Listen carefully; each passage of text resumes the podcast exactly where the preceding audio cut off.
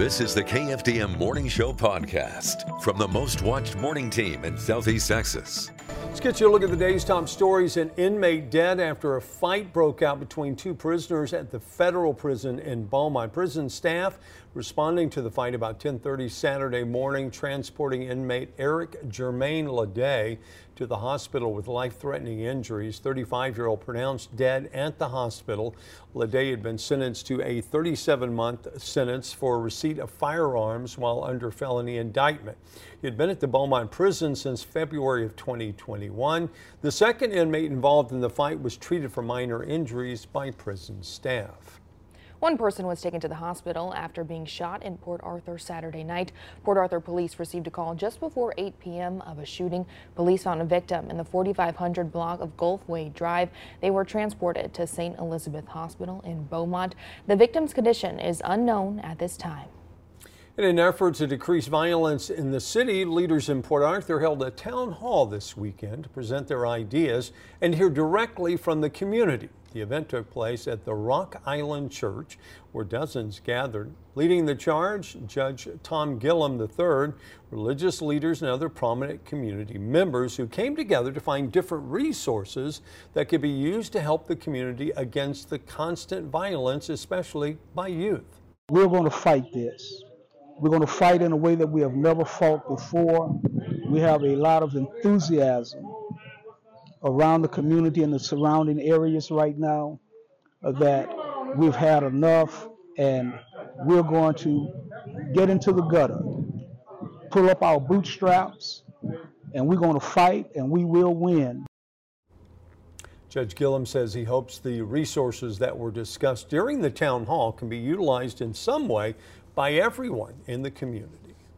Efforts to eliminate a homeless encampment in Port Arthur appear to have stalled. KFDM's Angel San Juan reports on the delay in clearing the camp and what the city is planning to do with the homeless staying there.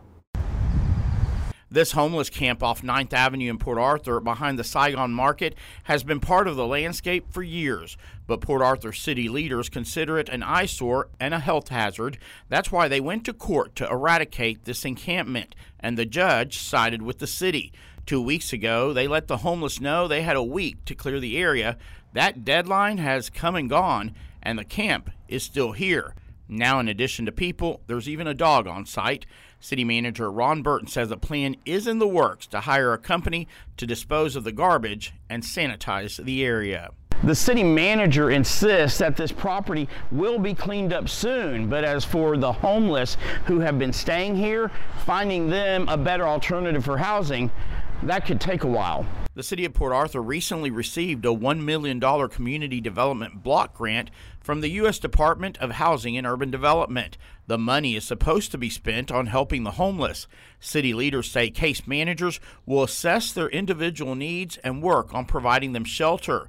Alejandro Cardenas lives in a house two blocks from this camp. He says they don't have any other place to live. It would be beneficial if the city could offer them a place to live. Cardenas says until that happens, they have no options but to stay here. He says their presence does not bother him.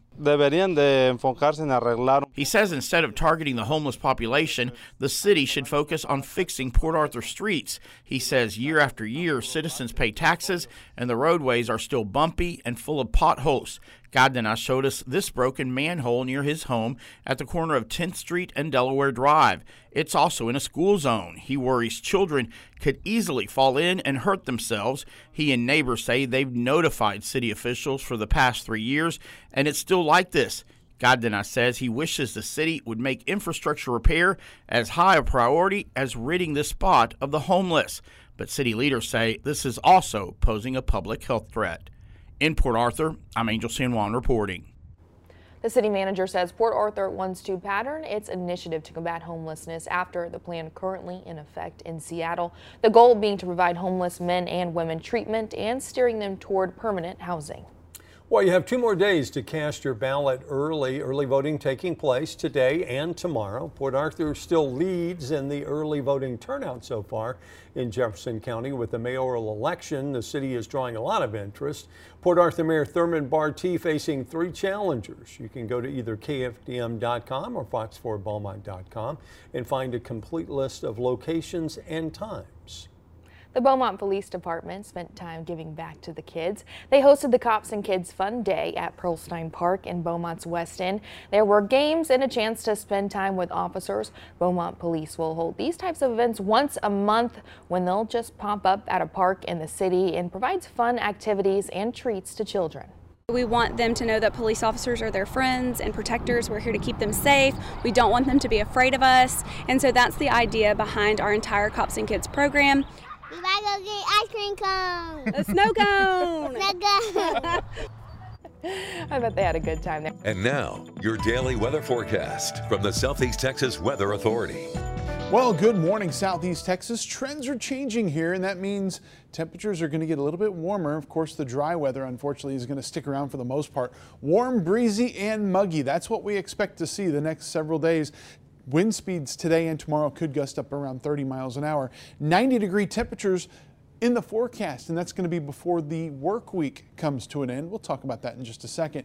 In the meantime, you look at Warren Elementary on our Market Basket Weather Net. No report there, so we'll slide on by. Head down towards YMBL and Ford Park here in Beaumont, where they're at 72 degrees right now. 95% relative humidity with that south-southeast wind that has been very light, but again, it's enough with the cloud cover to hold our temperatures up. Colmesneil and Woodville at 72. Spurger also at 72. Kountze, Silsbee, Saratoga at 71 and into the Triangle, where Baptist Hospital is at 73, Hillcrest Elementary in Mid County 74, 76 at High Island, Crystal Beach, and also at Port Bolivar. There's your satellite imagery over the last six hours. Again, since late last night, it's been nothing but clouds across the area. A little bit of rain moving east of Dallas this morning, a few severe thunderstorms there, and to the north of Victoria now pushing towards Houston. But in the forecast models, it looks like most of this rain will start to dissipate before it reaches southeast Texas. As a matter of fact, through lunchtime, we'll keep plenty of cloud cover around. Southeast winds will continue to pick up. A little bit of sunshine late in the day, so that'll help push those temperatures into the upper 80s across the board. Plenty of cloud cover again for Tuesday morning, and we can't rule out just a couple of isolated showers. Going to go with about a 10% coverage today and a 20% tomorrow. So again, don't bet the farm on it, that's for sure. Cloud cover to start Wednesday morning, and then we'll look for partly cloudy skies again Wednesday afternoon. Next weather maker, you start with today, a couple of troughs moving through in the quick moving upper level pattern. That's going to be just enough of a shortwave to kind of bring in those rain chances the next couple of days. But fast forward to Friday, next system kind of works its way out of the area. We've got rain chances for Thursday and Friday as this system pushes through. But with ridging setting in for the weekend, We've got a westerly flow in the upper levels of the atmosphere Friday evening, but at the surface, it's going to be more of a southwest direction to the wind. That dries us out, that heats us up, and that shoots our temperatures way up heading into the weekend. As a matter of fact, our amazing siding and roofing rain outlook over the next seven days not much today or tomorrow. We'll go with a few isolated showers and thunderstorms for Thursday and Friday, and even that coverage at this point looks to be fairly low. So your forecast this afternoon calling for a few showers in the lakes. Again, Best chance will be probably before lunchtime. 86 at Jasper, 87 for Kirbyville and Fred, 88 at Silsbee and Kountze. In the Triangle, 87 Beaumont and China, 86 in Port Arthur, also 87 in Orange. Watch out for those winds. They'll be gusting up around 30 miles an hour. There's your extended forecast over the next seven days brought to you by Philpott Ford. Upper 80s through Thursday, lower 90s Friday and Saturday with overnight lows in the 70s. You guessed it, we might be looking at triple digit heat indices over the course of the week. Thanks for listening. Join us again tomorrow for the KFDM Morning Show podcast.